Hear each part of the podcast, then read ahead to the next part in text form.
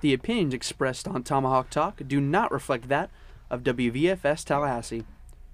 From the highest point on Florida State's campus and the hottest room in Seminole sports, this is Tomahawk Talk. Wherever you may be and however you may be listening, we are streaming live on wvfs.fsu.edu and are also live on air locally on 89.7 FM here in Tallahassee, Florida. If you would like to call into the show, feel free to dial us up at 850-644-3871. And as always, if you miss this show or any other future show, you can always go back and listen to us on the Tomahawk Talk podcast, available anywhere you get your podcast at. Be sure to like and subscribe to the entire V89 podcast network while you're at it. We greatly appreciate it. I'm your host, Luke Hazen. Glad to join you on another Monday here in Tallahassee. And things this week, as we lead up to Halloween, are getting pretty spooky around this FSU football program, as the Noles have now rattled off three straight wins for this FSU team after dominating UMass this last weekend. And now they look ahead to a big game against an increasingly more vulnerable Clemson program on the horizon there. We're going to break down that game, the future game this upcoming weekend, and everything else from this weekend in sports. But first, joining me as always, my good friend and co-host, Gabe. Gabe, how you doing, bud? Great to be with you, Luke. You know, I can get accustomed to this feeling of coming back on Mondays and getting to talk about Florida State victories, you know? Yeah, well, I sent it out this morning for everyone at the station here. I'm like, I mean, listen, I'm getting kind of comfortable coming in here on a Victory Monday like we have the last, I guess, 3 weeks, four if you count the bye week there. But, you know, they say one might be a fluke, two, you're getting closer. Three's a legitimate streak. Three's a legitimate streak, Gabe. 8-4 still on the table. On the table. That's what they say. But not out of the realm of possibility. Yeah, it was a crazy weekend for me. I unfortunately got to witness both Barcelona and FSU women's soccer take an L on Sunday, which I gotta say, I was expecting at least one of them to I was about one you might have been able to expect, the other not as much. I know there was an F1 race this last weekend too, right? Yeah. I didn't actually get to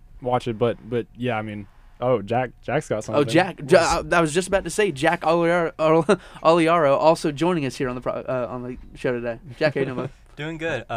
Was all over that race, so anything you need, I got that. Max, I was just gonna say I tuned in a little. Well, first I saw a couple celebrities were at the game, or not the game, the race. Was it in Houston or outside of Texas? It was in Austin, Texas. There you go. Okay. And who ended up placing where?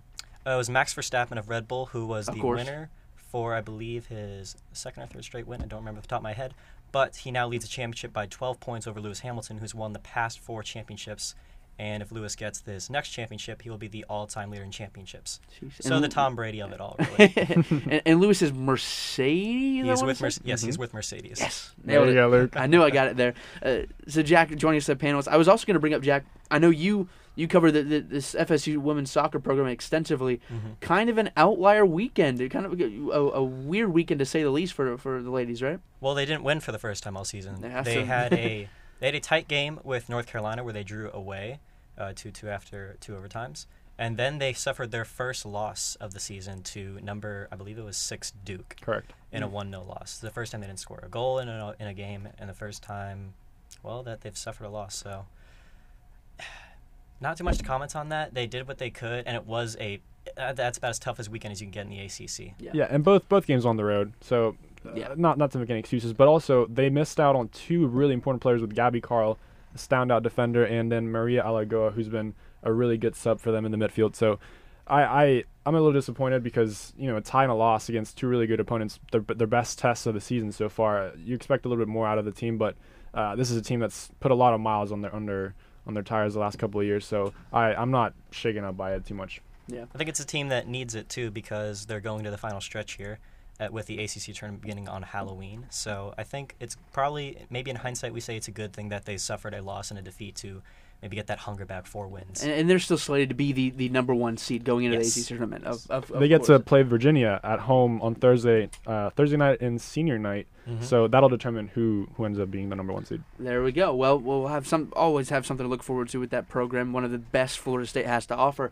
But also joining us is one of the best that Florida State has to offer in and of himself. Max Escarpio joining us on the panel, making his return. Max, how you doing, bud? Thanks for having me. How are you guys? I'm good. I know, you know, we sent you to cover the game this last weekend. What can you tell us about sights and sounds from homecoming weekend for FSU? Yeah, I mean, in the booth, everyone seemed pretty happy. We were riding a 2-game win streak. We started off very strong in that game, so everyone seemed really happy. Usually it's pretty quiet. Yeah. But you heard everyone kind of cheering and stuff like that. I know it's UMass, but it was great to see, and it was great to see what was supposed to happen. Mm-hmm. So I had a great time this weekend. Yeah, you slowly but surely the chatter among FSU media covering the game is starting to come back. For a while, it was like everyone was afraid to talk because no one had anything to say about Florida State. But let's get right into it. Florida State this last weekend coming off of a bye week. That many, I think, to start the year, a lot of people scrutinized the fact that Florida State did have a bye week leading up to the UMass game.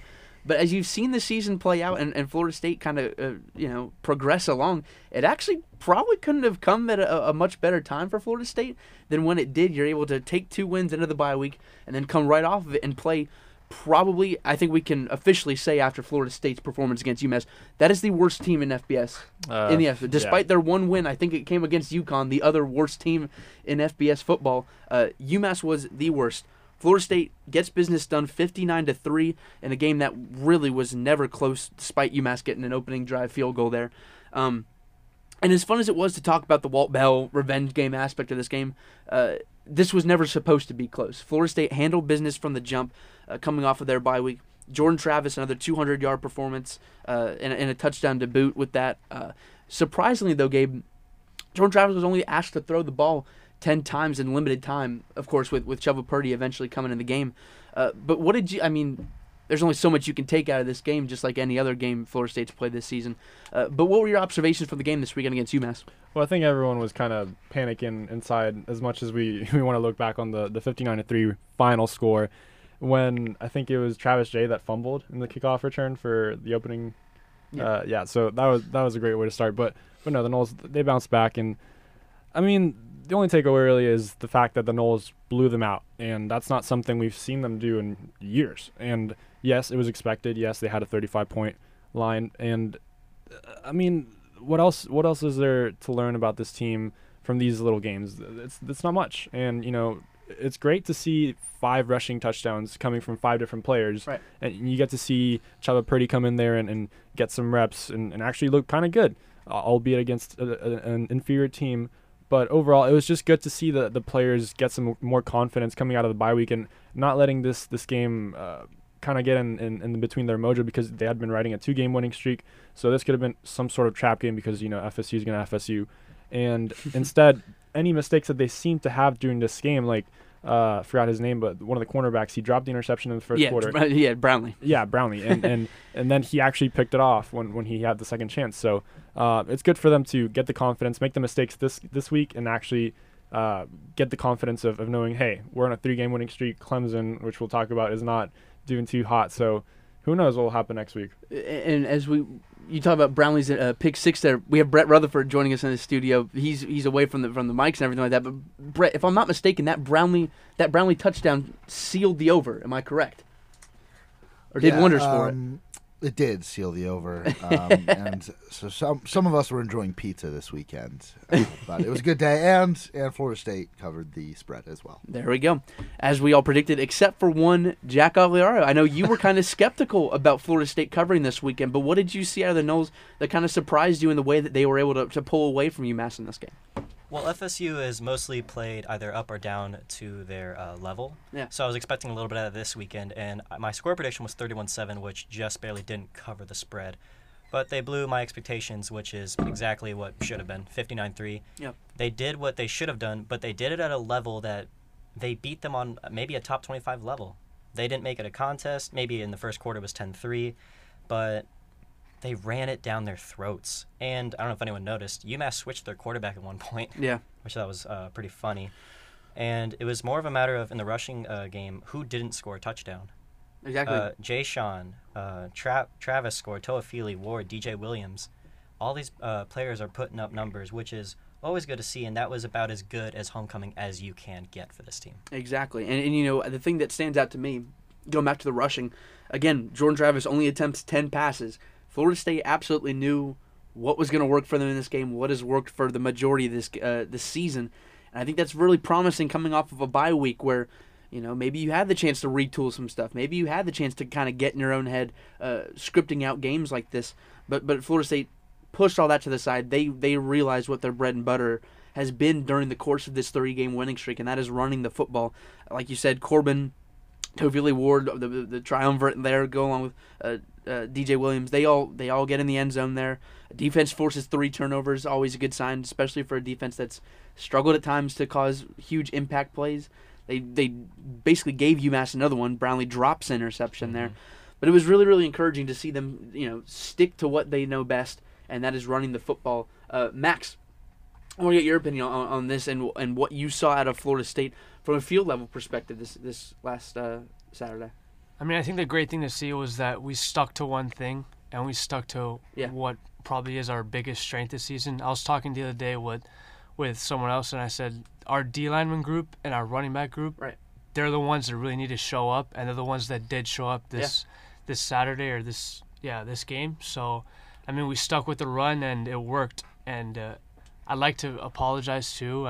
Last time I came on, I said I didn't want to see Purdy, and he went 5 for 5, so I'd like to apologize. He took Max's slander to heart. But I'm not going to just take that and say he should come back or something like that. Oh, absolutely not. Absolutely not. Chubba Purdy, down the stretch of this season against Clemson, NC State, Boston College, Florida, you name it, should not see the field. He didn't get a rush touchdown, so that's a no for me. That's a negative all in and of itself, the fact that Florida State's quarterback weren't scoring rushing touchdowns there.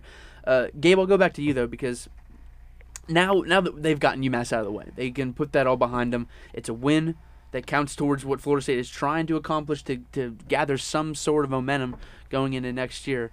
Now they get a much bigger test than UMass off of a bye weekend. That is the Clemson Tigers, who, like ships passing in the night, this feels like probably the best time Florida State will get this Clemson program and a chance to beat them. Clemson, of course, goes on the road to Pitt and kind of gets not dominated, but that game wasn't close. Clemson really, for the majority of that game, did not have a shot of winning against a very, very formidable Pitt team. And that's crazy that I'm saying a formidable Pitt team, but that's what Clemson makes them look like. Kenny Pickett is a solid quarterback, experienced, and he took it to Clemson.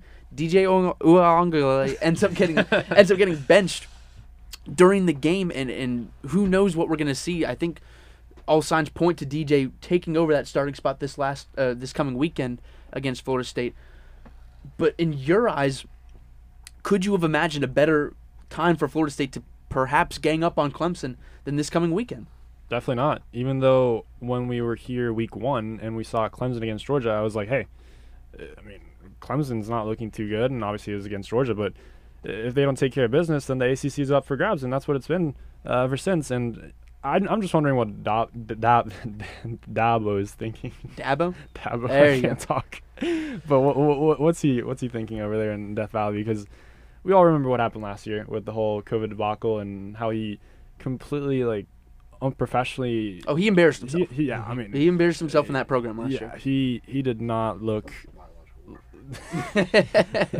There's not many happy feelings between the two programs before and definitely not after that. So coming into this game, there's even a little bit more motivation, I think. I mean, Norvell will definitely not admit it, but I think he wants it even more, and he's going to use that as motivation coming into this game.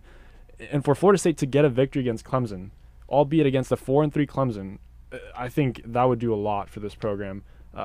It would just simply really, for the fans more than anything, I think they would really be happy with that. Right. Brett jumping on right here.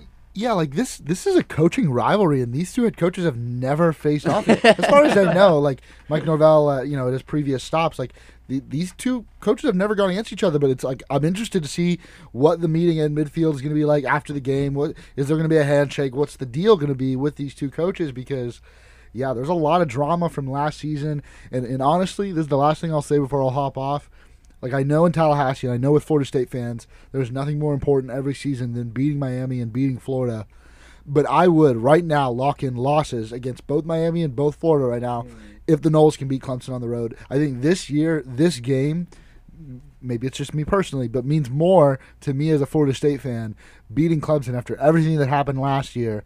Literally, they tried to commit a biological war crime against this Florida State football program. We're talking against children, 18-year-olds. Yeah, exactly, children. Amateur athletes that are now being paid, so Dabo shouldn't be coaching anymore. But I will say, like, this game, I'm very shy, and I'll be completely honest, I don't expect to win. I know Clemson's struggling, but that is still a top 5 defense in the country, maybe. Yeah. I'll say it. And this offense is going to have to be very tricky. They're going to have to pull out some, go deep into the bag. Jordan Travis is going to need to have a big game. If Florida State wins, it's going to be real low score. I'm thinking like 27-20. I don't know, though. It's going to be a knife fight. I am, like, more nervous for this game than, like, the Notre Dame game than I will be for the Florida game. Like, this is my Super Bowl this Saturday. So big back off of what Brett said there, I'm going to ask Jack about this.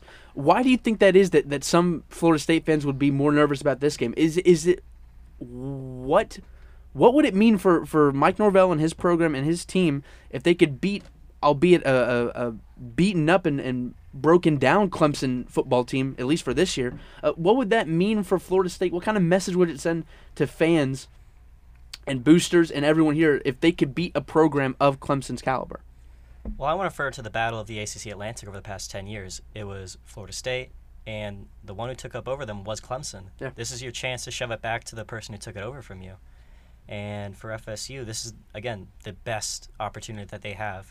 And if you go 4-4, FSU, and cause Clemson to go 4-4, 3-3 in the ACC, that does a lot for this program, a lot for the confidence for the rest of the season. I know Clemson's not doing well, but this is a team that's been to the national championship at least 3 times the past 5 seasons. This is a quality program, and maybe it's just a rough season, but this is a huge, huge opportunity, especially with all the drama that's going on. And it's not like Clemson's doing. There was a comment about Clemson's elite defense. There are some leaks, though. They're last in 4th downs, but I guess the only part about that is that FSU is last offensively in 4th downs. So it's gonna be an interesting matchup. Like Brett said, I don't think FSU is gonna pull it, and it's gonna be a night fight. But it is gonna be a turn in the page for one of these programs. I think the most interesting thing going into this game. A lot of people are going to see Clemson and their bootleg version of Death Valley on display there and say that Florida State might not be able to handle it. If that's a close game into the second quarter, third quarter, if it's a one-score game or, dare I say, Florida State leads Clemson that late into the game, what kind of response are we going to get from Clemson fans that are kind of done with this iteration of Clemson, Clemson's football team? I'm very interested to see, because Clemson fans and students and alumni that have only known A-plus level of football play over the last couple of years, I don't know how they respond to something like this, where they look Florida State in the face and they are actually staring down a 500 record deep into the college football season. Max, I'll go to you on this.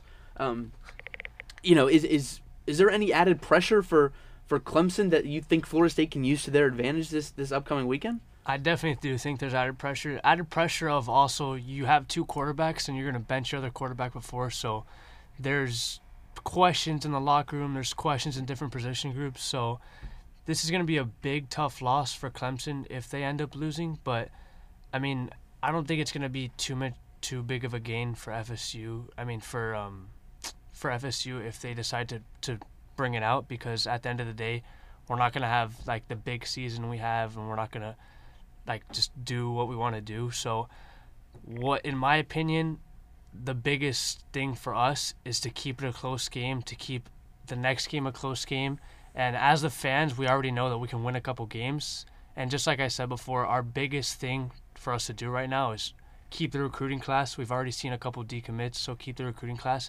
And if we can compete with a team like this, even though they're falling down, we'll see what can happen. Yeah, I definitely think it could do wonders if Florida State were to win this game against Clemson for the recruiting class.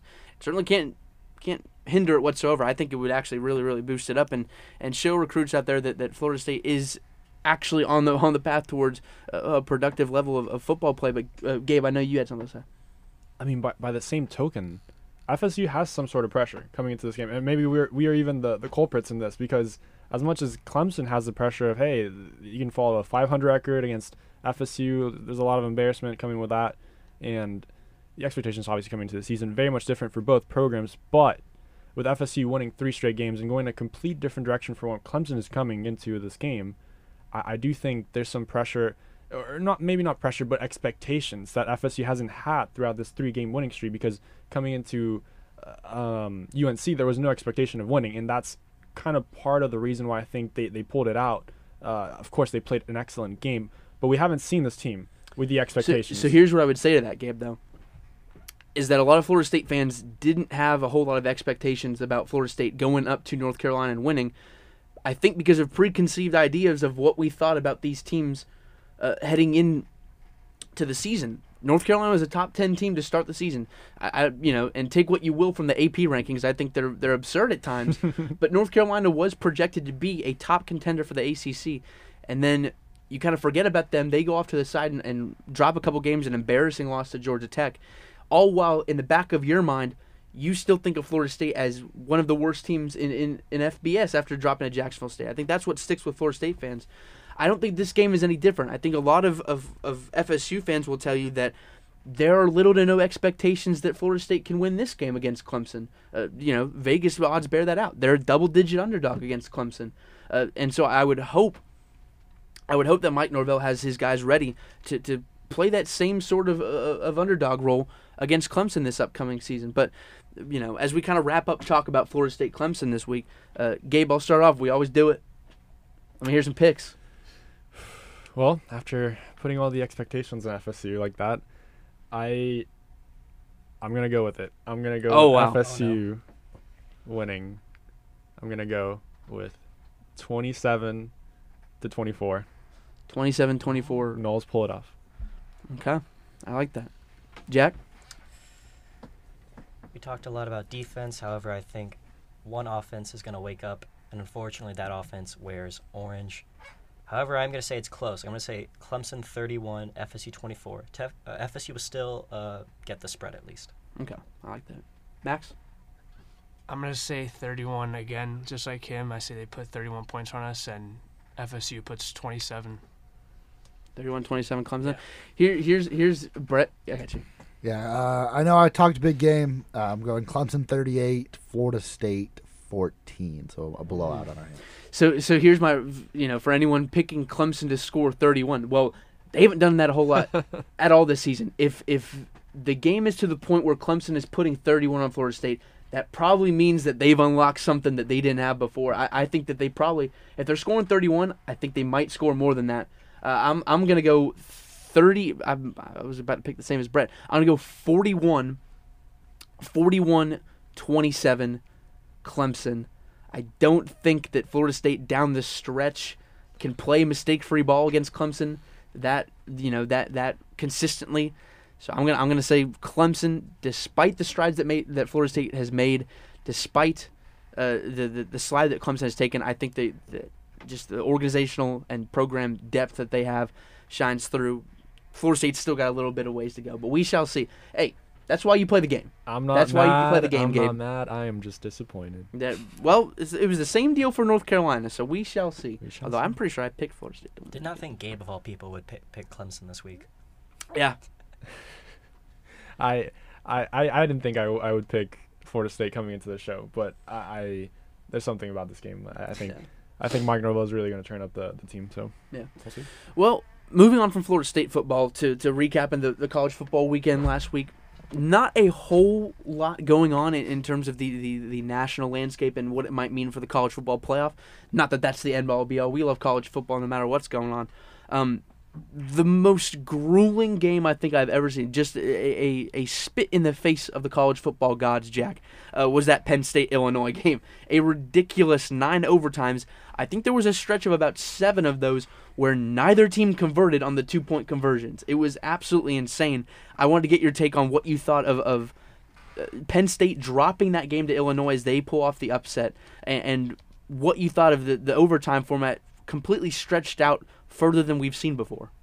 Yeah, so they did, I think it was last year, they changed the overtime rules so you could have a situation like this and you can go into 9 overtimes. But, yeah, this wasn't a very interesting game other than that Illinois was close and then it went to OT.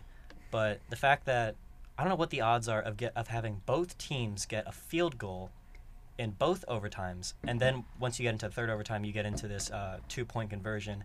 6 straight misses in third, fourth, fifth, sixth, and seventh. Yeah. Eighth, they both get it. And then finally Penn State misses, and then Illinois gets a passing touchdown. This won't be remembered much for stats and stuff like that. This will be remembered for being the 9 overtime game. Yeah. And maybe the nail in the coffin to Penn State's season. Yeah. I don't know if you can recover from an Illinois loss, not in a 9 overtime fashion. No, definitely not. And it's just a bummer going into next week's game against Ohio State. I did not think that Penn State would probably pose much of a threat against Ohio State this upcoming weekend either. Spoil. But it certainly takes a little bit of shine off. Really quickly, last minute of the first half here on Tomahawk Talk, Gabe, we got a big Michigan State matchup this week. Both undefeated, both sitting at the top of the Big Ten East late into the season. But I want your kind of word on this. Whether you think either of these teams, no matter who ends up winning, is it kind of all a moot point? Do you see either of these teams eventually being able to beat Ohio State, who's pretty much surged since their loss to Oregon and kind of regrouping under the radar there? You know, I'm feeling optimistic today, and I want to see both teams playing to their best level on Saturday because, I mean, I don't want to see Ohio State just come out of the Big Ten once again. So I expect Jim Harbaugh to once again silence some of the haters as much as he hasn't really, brought Michigan back to the elite. Now, the haters have been warranted at times. I will say that. I've been the hater too, but I've respected what he's done this season. So I think Michigan will pull off. Okay, we shall see. Jack, did you have any word on that, Max? Other than that, Michigan State's going to win. No. Fighting Mel Tuckers. I think Michigan probably wins today. That about does it for the first half of Tomahawk Talk. Again, I said it, kind of a boring week in college football. Certainly some more matchups to look forward to this next coming weekend, but that is going to do it for the first half here on Tomahawk Talk. You're listening to WVFS Tallahassee, the voice of Florida State. All right, we are back here on Tomahawk Talk, second half live here on WVFS Tallahassee. I'm your host, Luke Hazen, joined by Gabe, Jack, Max, Brett off in the corner over there, watching whatever game he is on his phone. Kind of just surveying the landscape. There was a rather jarring performance. I know, Jack and Gabe, you were looking at this last weekend. Kind of an embarrassing moment for Man U, to say the least, as they drop a match to Liverpool. And Gabe, what does that say about the state of affairs over at Man United? Well, coming into the season, we all knew about Liverpool, Man City, and Chelsea, how they were doing absurdly good. And then Manchester United bought Cristiano Ronaldo, Rafael Varane, and I forgot the other signing. But, they had an incredible transfer window, except they didn't sign a midfielder. So the team has looked as incomplete as it's ever been because after a 5-0 loss, you saw every weakness from that team. And a lot of the blame has been put on Ole Gunnar Solskjaer. I will never be able to say his name right. Solskjaer. The Manchester United coach, who's, I believe, in his 3rd season now. Somehow. Somehow. Well, he's had some good moments, but it's coming down to the wire for him. I think there's a lot of pressure now, a lot of short-term pressure, because he needs to deliver some silverware at some point in his time as boss over there with the Red Devils. And 5-0 loss at home against their biggest rivals is not something you ever want to see. And just the way that it happened, it was never a match. 2 goals within the first 10 minutes. By halftime, it was 4-0. I mean, Jack, as a Liverpool fan, how much did you enjoy this? That was the best. That was amazing. That was an amazing performance. And what I don't like is that it kind of shies away from Liverpool. It's the story is how bad Man U is, not so much how great Liverpool was. Because one fact that I thought was kind of hidden was that that's the first opposing player to score a hat-trick at Old Trafford in history. Wow. Mohamed Salah, the Egyptian legend, 3 goals, putting it past Liverpool, along with a Naby Keita goal, and what was that? Diego Jota with the other goal. Thank you. And they just, it didn't, by 60 minutes, Man U's playing passive, you know the game's over. It was just one of the weirdest things to see from the former powerhouse that was Man United crumble in a way like this, and especially in a season where everyone thought it was the Big Four. Man U was in conversation for the title this season, and with that, if you didn't rule them out already, they are now officially out of that conversation and is down to the three that are Chelsea, City, and Liverpool. Oh. Yeah, Brett, well, what I will say about United real quick, and it's like if they pull the plug on Ole, they should. And they're able to, and there's reports that they're, Antonio Conte's passed up on a lot of jobs, including Tottenham. If they're able to bring Antonio Conte, and I think this year, like you said, Jack, they're out of that title race. It's a 3-team race right now. A lot of the season left. Who knows what can change? But that's starting 11. When you've got Paul Pogba, who was dropped inexplicably this weekend, that starting 11. If they bring in a manager like Antonio Conte, a manager who likes to come in, teams that are ready to win, and he puts all the pieces together. He did it at Chelsea, won the title his first season at Chelsea. If he can come into a Man United team like this, that's a team that I could see going on to win an FA Cup or a Champions League this year. I don't know if they're going to have the firepower, the depth to get through the league, but in terms of the Champions League, I mean, they've got probably the greatest Champions League player ever, Cristiano Ronaldo. That starting 11, if they can stay healthy, they could easily win. Well, not easily win the Champions League, but you get what I'm saying. Like that team is at their best 11 goes up against like the other teams in England and all across Europe as well. So Antonio Conte, he's my favorite manager in the world besides Thomas Tuchel. And if they bring him in, I think they're going to be a problem. I will say, though, he is a short-term solution. Everywhere he's gone, it's either been for at max 3 seasons. Chelsea, while he had the title after that, was a bit of a disgrace behind the scenes. He went to Juventus, was very successful there, brought into their first Scudetto in almost 10 years this past season. So but then he had to be out due to financial reasons that Inter's having. So he is a short-term solution and maybe perfect for Man United because they just need a short, quick fix to maybe get back up on their feet. And then what they do afterward, it remains to be seen. But for now, utter garbage. Last thing I'll say is I do feel a little bit bad for Ole because he's come in, or he hasn't come in, but he's peaking at the wrong time. There's 3 other huge teams in his way of winning the Premier League or even the Champions League for that matter. And as much as Cristiano Ronaldo has been phenomenal for them, scoring goals and all that, he is just not anywhere near competitively producing anything on the defensive side of things. And it's really hard for him to be able to hide him as well as the 2 pivots in that 4-2-3-1, especially when you don't start Pogba. I don't know what's going on with that. And then he gets a red card like 5 minutes coming on at halftime. Yeah, I don't know what was going on through his mind. Just frustration, I'm sure. But if they don't sign a midfielder, even if you bring Antonio Conte, I don't see how this team is going to be able to pass through the other 3 giants because of how good they are, not because of how bad Man U is, because that is a really good starting 11. But they're really missing the middle piece to be able to link the defense and the attack. So that's all about what we got for soccer talk. I think all that can be said is that at least you're not Arsenal. Oh, man. You hit it on the nail. Yeah. We shall see moving forward. I feel like a lot of Man United is going to have to earn back a lot of trust from a lot of their supporters going forward. You know, after what was a promising, you know, what was supposed to be a promising start. There was a lot of hype coming into the season. And we didn't even bring up Super League. Yeah. But we'll move on from Super League to the league. Guys, the NBA tipped off last weekend. I know not a whole lot has happened. A couple of games here and there that stand out a little bit, but the NBA officially tipped off. It's really weird. It feels like it's been forever, but this is the NBA's 3rd season since COVID started. Remember, just last year around this time, in 2020, LeBron was hoisting the Larry O'Brien trophy.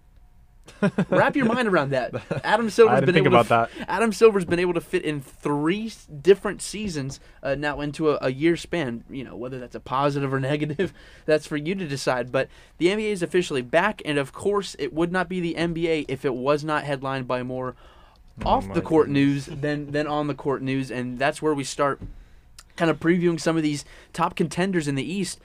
Ben Simmons is still not suiting up for Philadelphia after what was a really, really screeching halt to the season that we documented here on Tomahawk Talk as they lost to the Hawks in the Eastern Conference semifinals to all this off-season trade rumors, mainly started by Philadelphia and Daryl Morey themselves, to Ben Simmons going AWOL and not talking to anyone within the organization. And now he's back, but he's really not back. You know, he's practicing with his phone in his pocket. He says that he will not suit up until he gets more mentally squared away for Philly. So, Gabe, I want to say this and ask you this. Kind of projecting who you think should be the favorite coming out of the Eastern Conference this year in the NBA. Does Ben Simmons mean that much to Philly that they can't contend without him? It's like legitimately contend. That's tough because everyone's looking at the Nets, and we'll talk about Kyrie in a second, but with KD and James Harden, it's going to be really hard for anybody, even the Greek Freak, to pull it off once again. But I can't trust the Sixers. Right. I just can't. Not with this drama going on this early in the season. And I mean, Joel Embiid can get hurt any second, so as much as Doc Rivers has experience and this team is talented, and they're almost due for some big victory at the end of the season, I don't see it happening this year.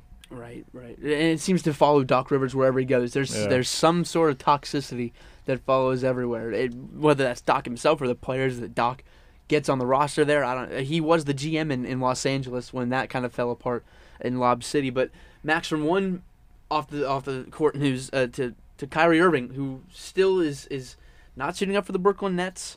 You know, they are the odds-on favorite to win the NBA championship this season, despite the news that's come out that Kyrie Irving, if he continues as he is now, will miss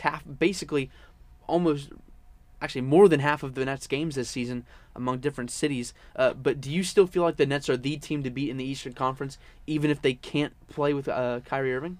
I do. I mean, you have James Harden. You have a great supporting cast, Kevin Durant, Blake Griffin. Even adding in players like Patty Mills and Paul Millsap, just a great team.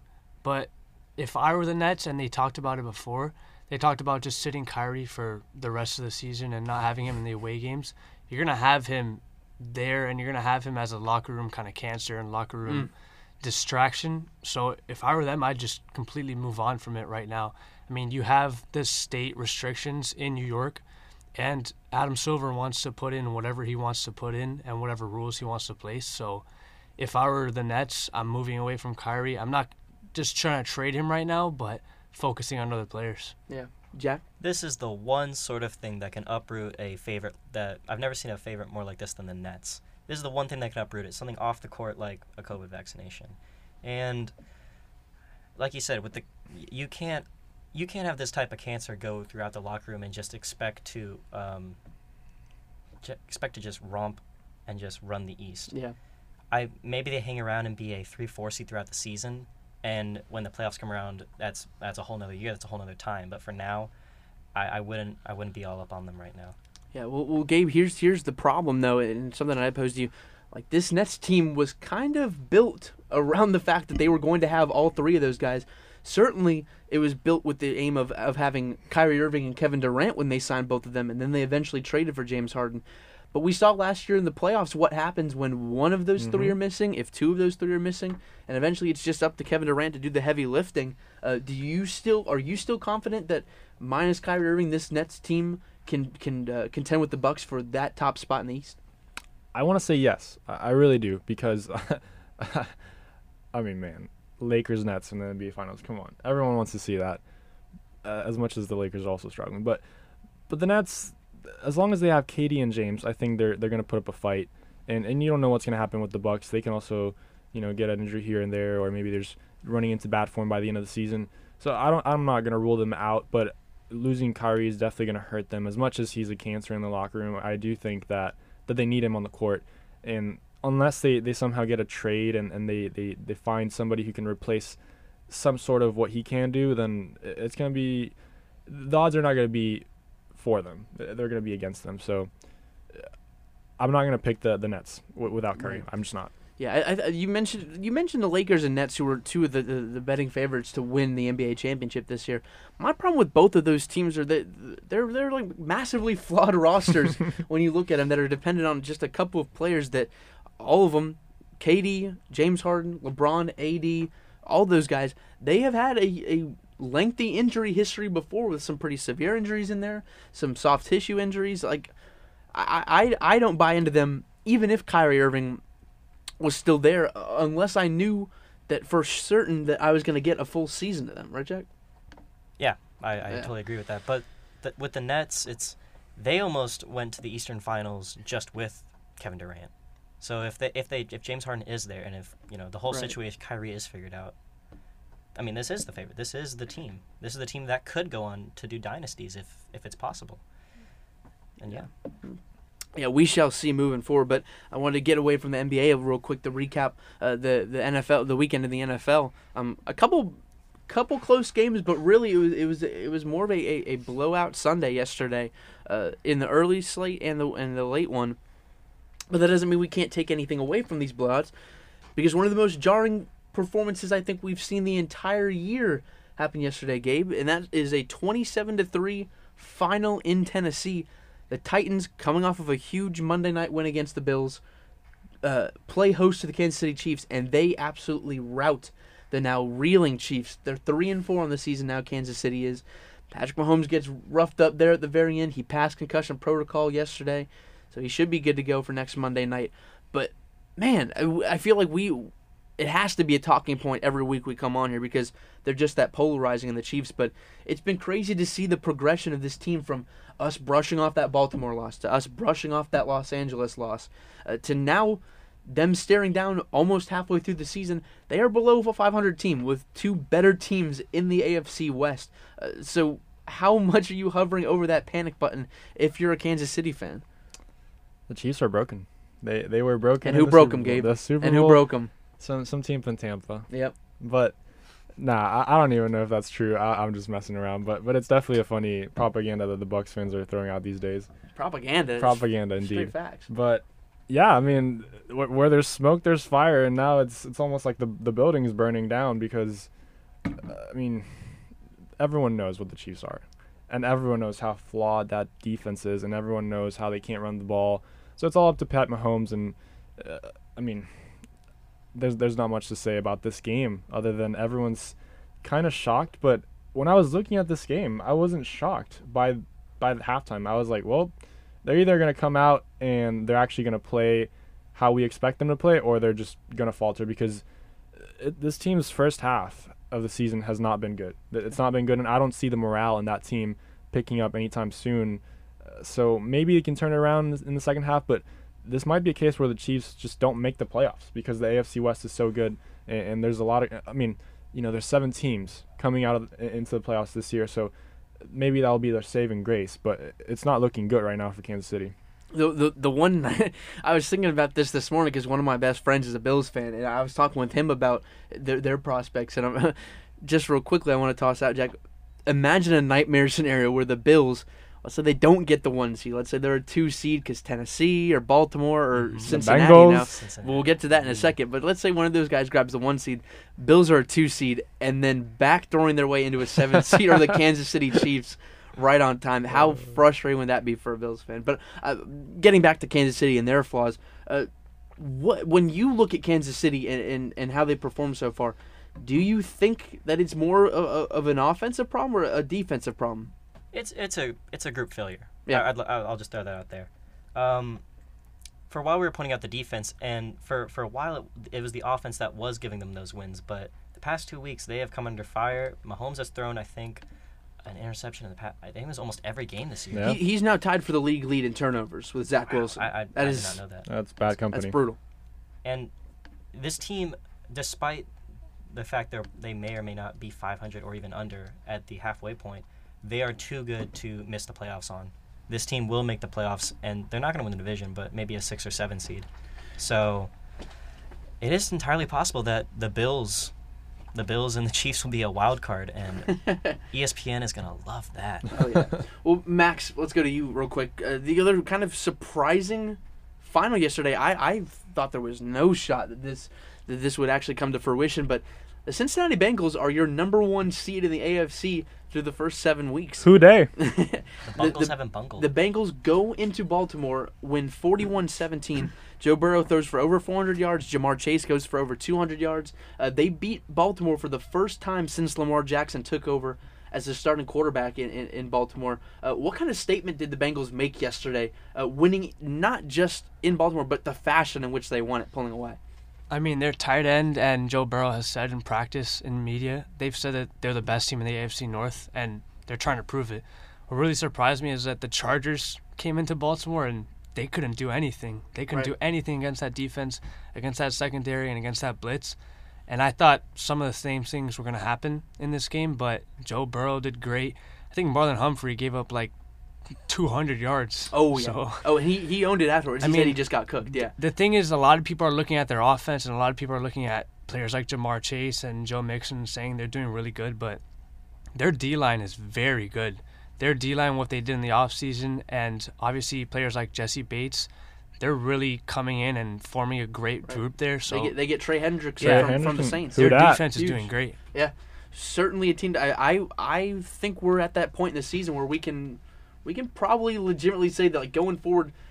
And I mentioned this last week on the show because the Bengals played the Lions in Detroit and they blew them out. And I mentioned it, like, just quickly, a thought in my head that when I was watching that game was like, oh, yeah, the Bengals should be doing that to the Lions. Like, that's the kind of team that they are. That's the kind of team the Lions are. And it's been a while since I've been able to say that about the Bengals, that they should comfortably be beating these terrible teams. Usually they're in a dogfight with them because the Bengals are one of those terrible teams.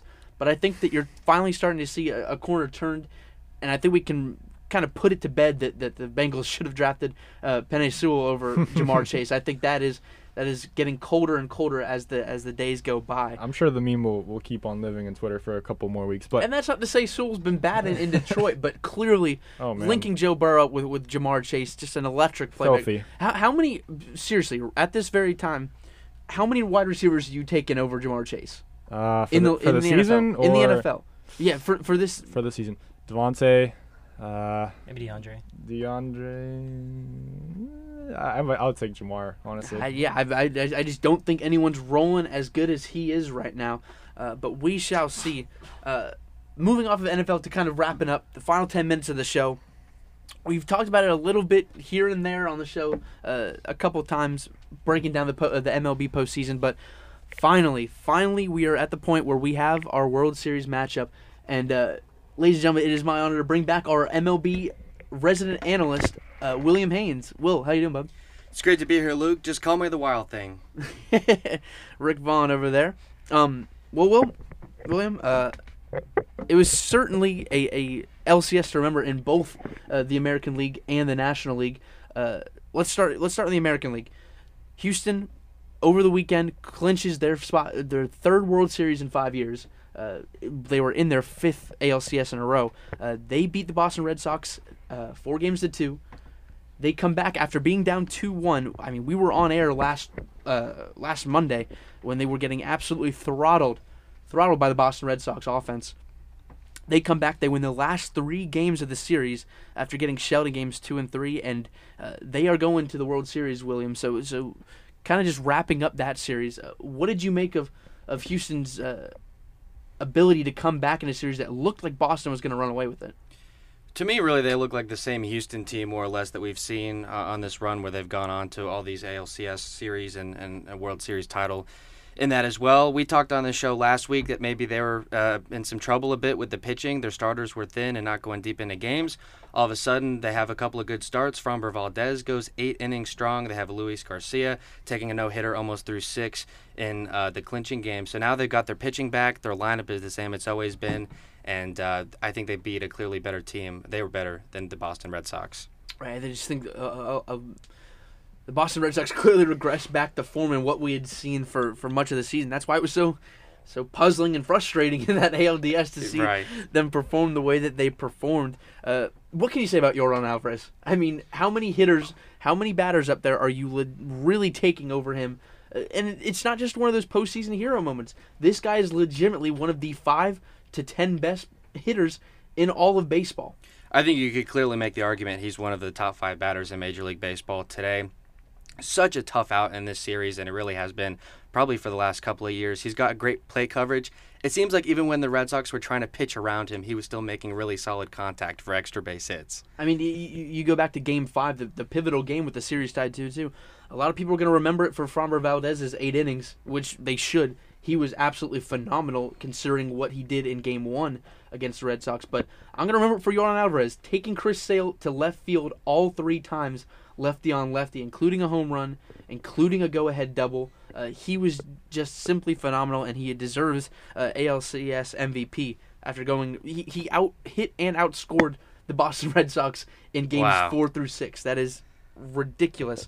And then touching up on Boston and finishing up their season, any last words on the Red Sox and them moving forward and kind of just looking back at their season? If you want to trace this series back to maybe a point where it went wrong, I thought maybe using Nathan Eovaldi out of the pen in the 9th inning and a tie game in Game 4 proved costly. They were never able to really recover from that. Eovaldi himself basically blew the game. And they had all these kind of relievers. They had guys that had pitched great for them before. And that move to me didn't make a lot of sense, and then they had him start later, and they were never really able to recover after that point. Well, here, okay, because you and I have gone back on this with pitching your starters in late-inning high-leverage relief. First of all, you could make the case, and I don't want to do this to Laz Diaz because I think they're umpires, but sure. You've already probably should have gotten out of the inning, considering what side you fall on that strike 3 call to Jason Castro there. But putting that aside, then Eovaldi comes back out, and he actually gave you some good innings in Game 6. I mean, he went 5 strong, gave up 1 run, I believe. So it wasn't that move taxed Eovaldi later on. I do think it's unfortunate that the one time that he kind of flares up, because he's been nails for most of the postseason, happens to be in that 9th inning. But we'll see what Boston does next season. I trust that they're in good hands with their front office, so we'll see how they manage to get back to the postseason next year if they can. But then, and Jack, you can comment on this too as a Braves follower. The Atlanta Braves are going to the World Series for the first time since 1999. I was not born yet. That is crazy to think about. They finish off the prohibitive favorite, Los Angeles Dodgers, in less than 7 games. They finish them off in 6.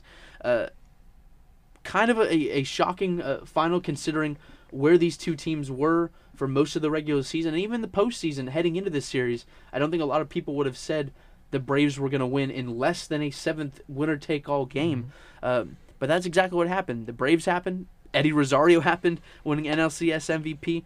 Jack, how does it feel to know that the Braves are going to the World Series? It feels so good, especially against the Dodgers, too. That was for 18 NLDS, and that was for last year's NLCS. And up until really the last game, that felt like it was going to be a repeat, a total Atlanta collapse, which I'm unfortunately very familiar to, where they won the first 2 games. They lose the 3rd game in a game they should have won, win the 4th game considerably, but then trip on themselves in the 5th game, and then they just don't. And then they finally put it together. And maybe it was being home, maybe that home field advantage, winning the division, where this has been shoved down everyone's throat, was not ever 500 or ever near 500 until August. Yeah. So, and then the one guy I could argue that maybe is doing better than Yordan Alvarez is Eddie Rosario, who hit a .560, hit more RBIs with 9, and had a higher OPS. So, first World Series since the golden years, 91, 92, 95, 96, 99. Hopefully we can do better than 1 for 5. But I'm seeing a correlation here, 91, 21. Could this be the next golden years? As an optimistic Atlanta fan, I am saying yes. And judging by that logic, we should lose. There you go, Jack. Well, you mentioned this team being under 500 until August. But, William, when you look at that Atlanta Braves team that went to the NLCS last year, they returned a lot of that same roster. I said it for most of the postseason. It's why I picked the Braves over the Brewers. That is not an 88-win team when you think about how they performed down the stretch. And the difference between last year and this year, last year when the Dodgers went down 3-1, they rattle off 3 straight, and 2 of those games up until the Game 7, those were very, very well in control for the Dodgers, in my opinion. And then they win a winner-take-all game. That's just how it works.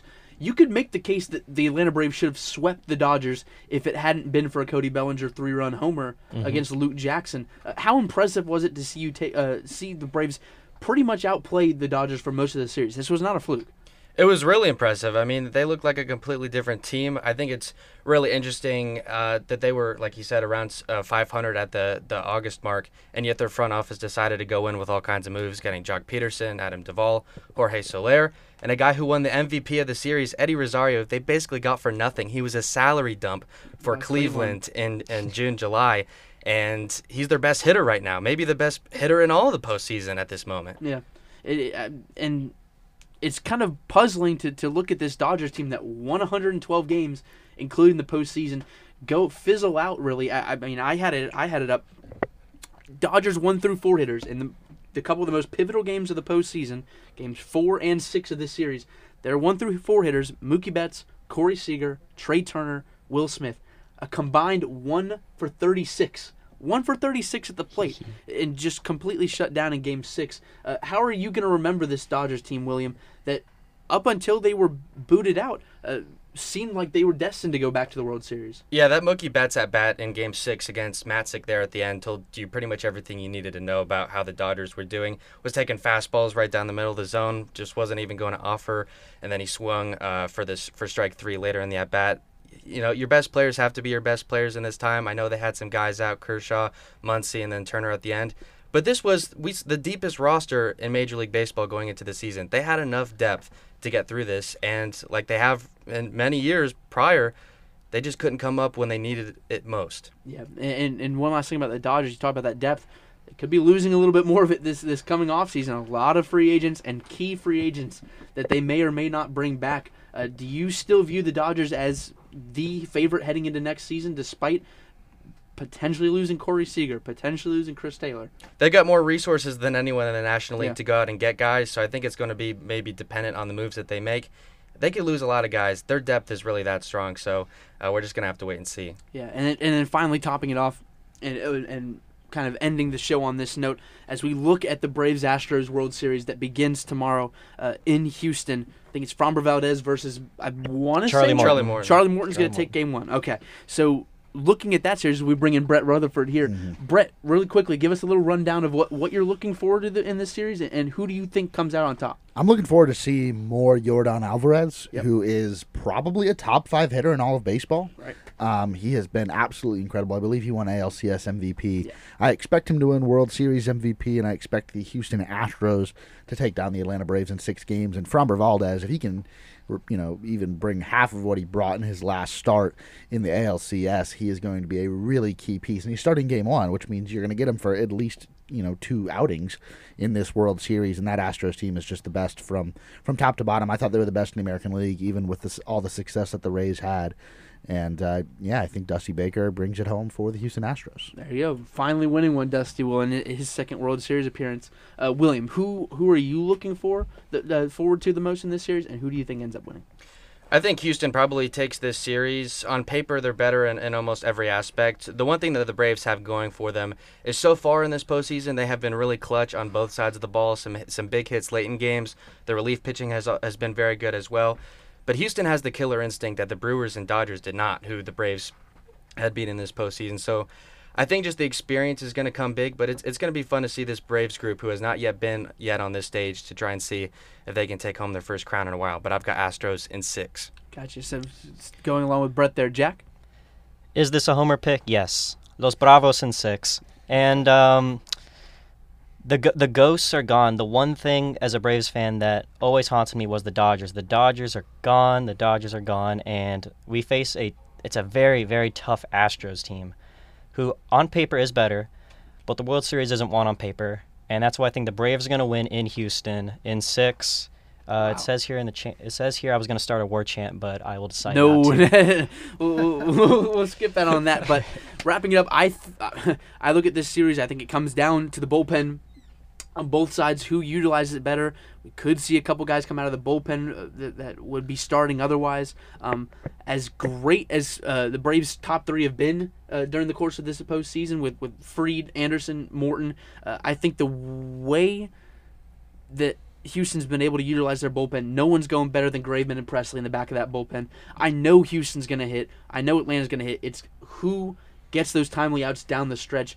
I think Houston's going to pull it off. I have Houston in 6 as well. I'm going to say Carlos Correa, World Series MVP. He leaves Houston after this season with 2 rings, both legitimate, and that's how he wraps up his Houston career there. But I think that's going to wrap it up for this edition of Tomahawk Talk. I've been your host, Luke Hazen, along with Gabe Tisnes, Max Escarpio, Jack Agliaro, William Haynes, Brett Rutherford. Scott Clemens and Sebastian Angeliano, as always, in the prod booth there. A full house here tonight. Always love to see it. You are listening to WVFS Tallahassee, the voice of Florida State.